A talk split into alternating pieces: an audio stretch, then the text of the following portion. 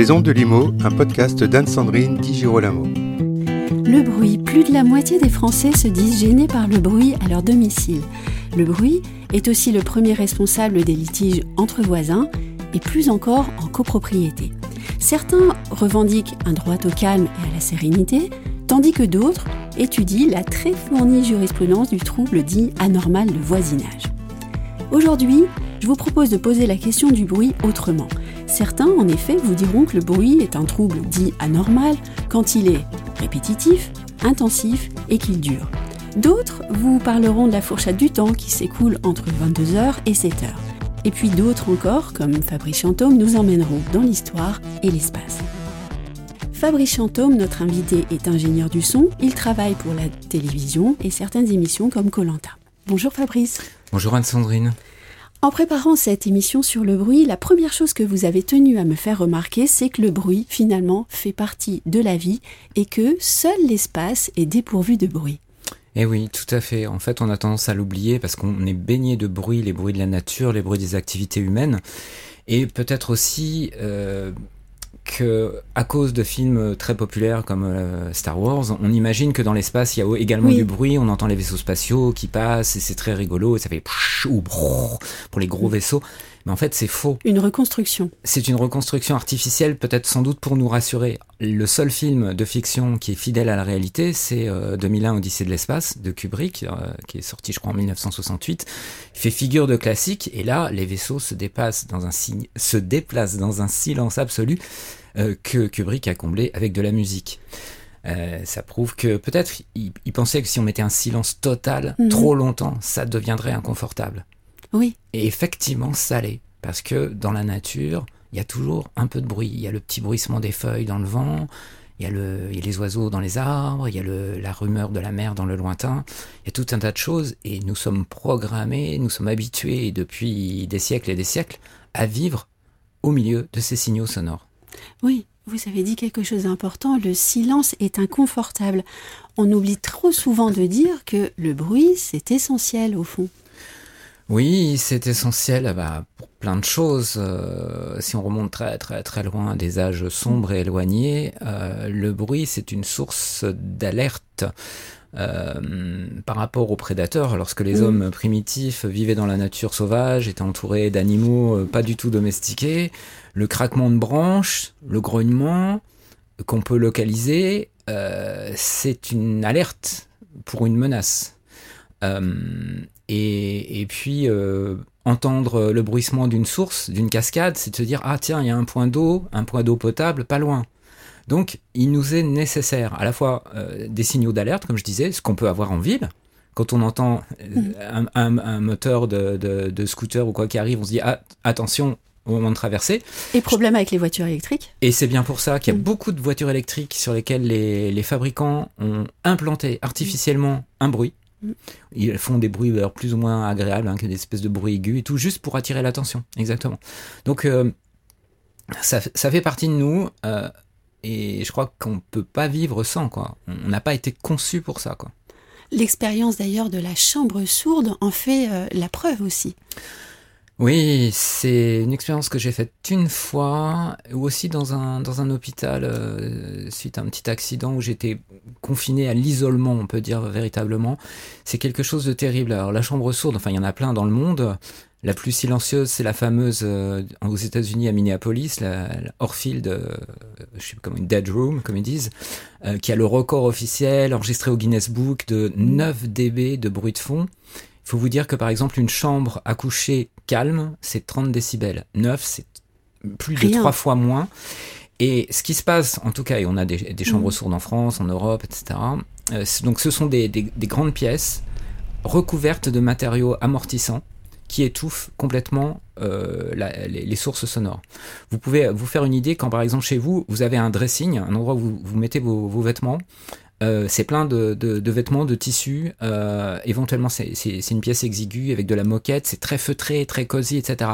Là, quand vous parlez, votre voix, elle se fait comme absorbée par une éponge. Et eh ben, la chambre sourde, c'est ça, mais décuplé. Mais à un point que ça n'est pas vivable. Non, c'est pas vivable. Ça engendre un sentiment de claustrophobie super stressant. Et réellement, moi, ce que j'ai ressenti quand on, on reste un petit moment dans ce genre d'endroit, notre perception auditive évolue, parce que notre système auditif est adaptatif, on va dire.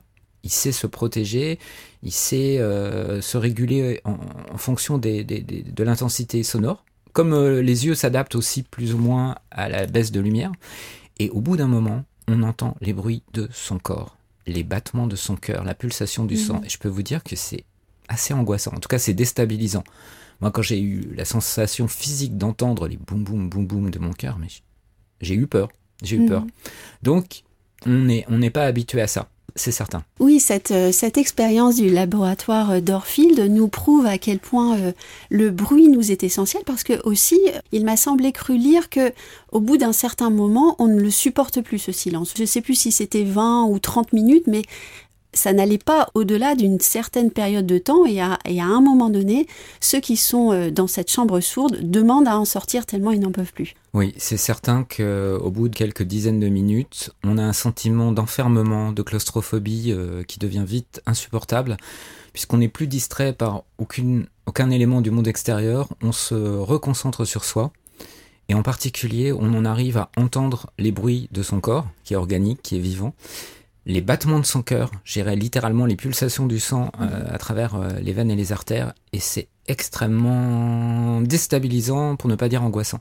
Moi, c'est une expérience que, que j'ai vécue justement en, chambre sourde ou en milieu hospitalier, euh, il y a fort fort longtemps, où j'avais été confiné dans un hôpital de campagne très très très très calme, et il se passait rien, et j'avais qu'à attendre d'aller mieux, et, j'ai ressenti ça. C'est terrible, c'est terrible on a envie de dire à son cœur, mais calme-toi, j'entends plus que toi, tu occupes tout l'espace. On n'est pas fait pour ça. Hein. Et tout ceci nous conduit à redonner sa place, euh, sa juste place à notre appareil auditif, cette chose brillante qu'on oublie souvent ou qu'on maltraite souvent. Alors tout à fait, c'est vrai que c'est quand même une pure merveille cet appareil auditif qui est un mélange de capteurs analogiques, nos oreilles, et de systèmes d'analyse numérique notre cerveau, après, nos oreilles captent les vibrations, la pression sonore, la pression acoustique, les transforment en signaux électriques. Et ces signaux électriques, finalement, on pourrait dire, ils sont numérisés, ils sont analysés par notre cerveau en temps réel. Et tout ça fonctionne en parfaite harmonie et s'adapte, parce que notre système auditif, c'est ça qui est merveilleux, et adaptatif. Alors, adaptatif euh, par rapport au niveau sonore, notre euh, environnement. Notre environnement, exactement. Quand on est, c'est ce qu'on vient de décrire en fait, dans un environnement très calme, bah, finalement c'est comme si la sensibilité du système auditif augmentait. Et quand on est dans un environnement bruyant, et ça c'est prouvé, euh, on a des formes de protection mécanique qui se mettent en, place au niveau des oreilles.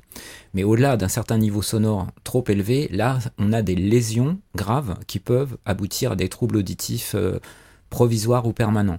Donc ça, il y a déjà l'adaptation euh, selon le contexte, au niveau euh, bruit, quantité de bruit. Et puis, il faut dire que ce système, il n'est pas totalement honnête et linéaire. On n'entend pas de la même manière, on n'a pas la même sensibilité, la même perception selon les fréquences. Des sons les plus graves les plus graves. Jusqu'au plus aigu Non, et ça monte beaucoup plus haut. Là, j'ai fait le pitre, mais c'est beaucoup plus euh, sophistiqué que ça. On n'entend pas pareil. Et donc, c'est euh, deux, chercheurs anglais, Fletcher et Monson, qui ont pu vraiment, euh, pour la première fois, établir ça de manière très pertinente avec des courbes qui portent leur nom. C'est dans les années 30. Les courbes de Fletcher-Monson montrent, selon les fréquences, notre sensibilité. Alors, qui n'est pas la même. Traduction, pour avoir une sensation de présence identique, il faut beaucoup plus d'énergie, par exemple dans le grave, que dans le médium. La zone où on est les plus performants, les plus sensibles, c'est dans les fréquences médium qu'on a entre 1000 et 4000, 4000 Hz. C'est quand même les zones de où je dirais la voix humaine est la, plus, la plus présente, c'est les zones qui nous donnent mmh. l'intelligibilité. Euh, d'ailleurs, les débuts du cinéma parlant, très très très vieux, on avait un système de reproduction très primitif avec euh, un codage optique et tout, on n'avait rien au-dessus de 5000 Hz.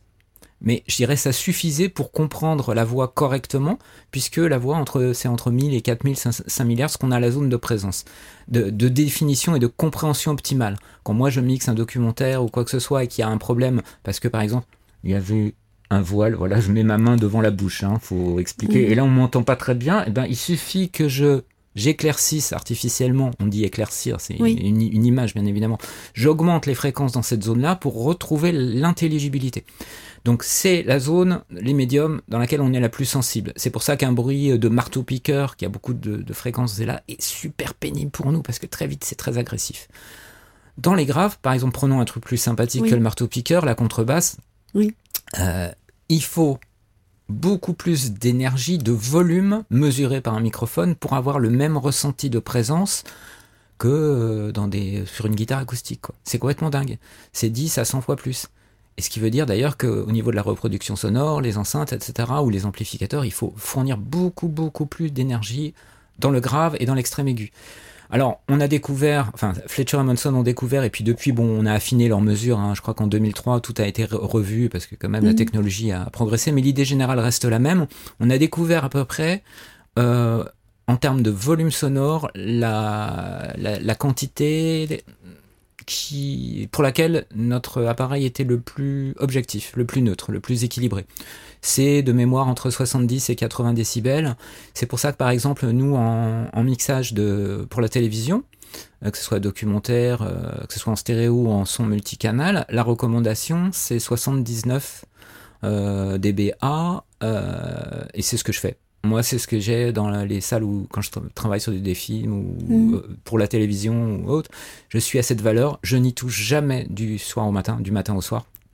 Parce que la tentation, ça serait qu'avec la fatigue, on entend moins bien, alors on met plus fort, et ça, c'est un piège dans lequel il faut jamais rentrer. Et en travaillant donc dans cette zone qui est finalement celle où nous, notre appareil auditif est le plus neutre, eh bien, euh, on ne fait pas d'erreur en tant qu'ingénieur du son. On fait un mixage, un mélange équilibré qui pourra s'écouter sans trop de, mauvaises surprises, aussi bien à bas volume qu'à fort volume.